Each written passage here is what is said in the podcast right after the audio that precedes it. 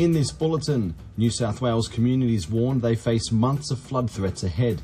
The explosion at Russia's only bridge to Crimea leaves three dead. And in sport, carnage and chaos at the start of the Bathurst 1000 motor race, with a succession of crashes. With the latest SBS news, I'm Marcus Megalokonomos.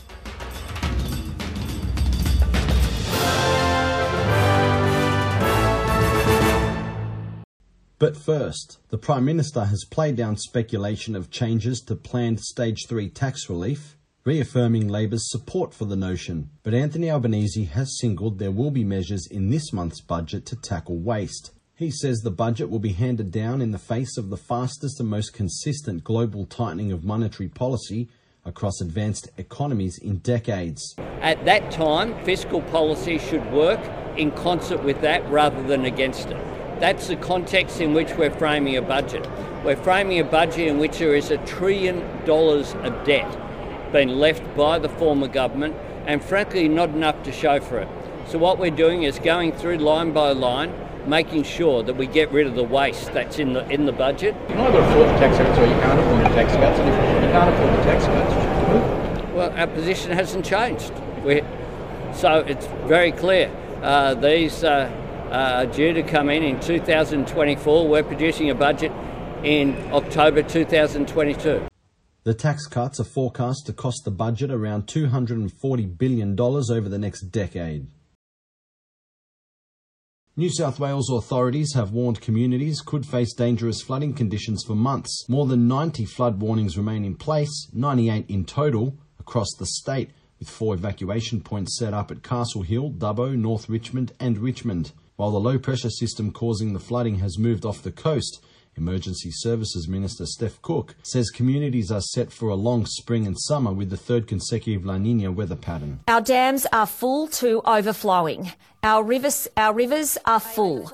They are at capacity and our ground is saturated.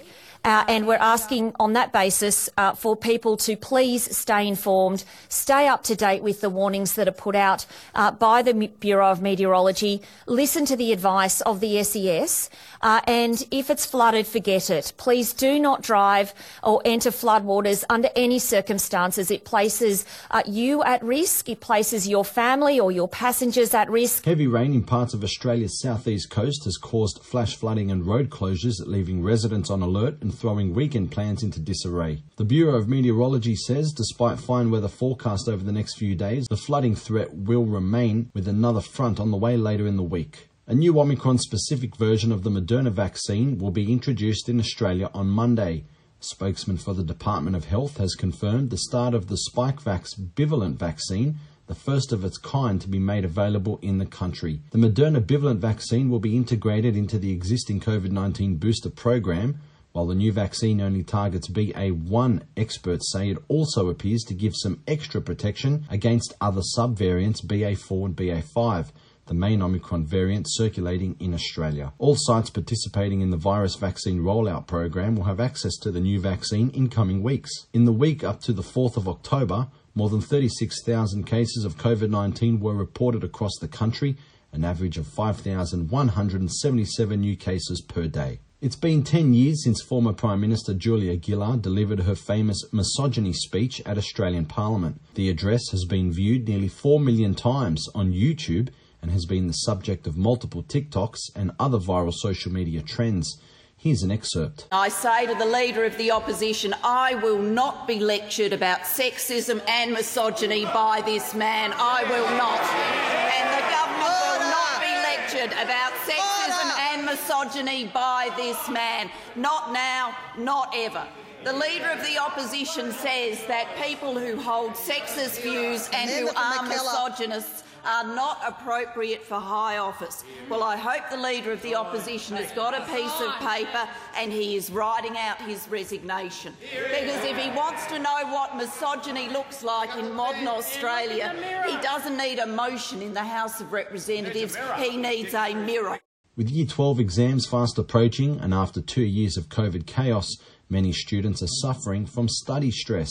New research by mental health provider Reach Out Australia shows a worrying increase in sleep loss amongst students in their last year of secondary school. Its director of service is Jackie Hallan, who says losing sleep over study stress proved to be a growing problem among the 600 young people surveyed. It's gone from around a third to over 70% reporting that their sleep has been impacted this year. Long term sleep deprivation, that's a really big concern from both a mental and a physical health perspective. To sport, and the Bathurst 1000 is off to a chaotic start with a succession of cars totaled in crashes and ruled out of the race. A safety car was deployed twice in the opening five laps, as the wet track played havoc with drivers. Zach Bates's car was the first casualty towed off the circuit after veering into the barriers. And then, when racing resumed on lap 5, another crash. Oh, bad rejoin and another huge incident on the exit of the chase. And so this is going to be a disaster. Zane Goddard has driven back out on the road with 30 tyres and clean bowled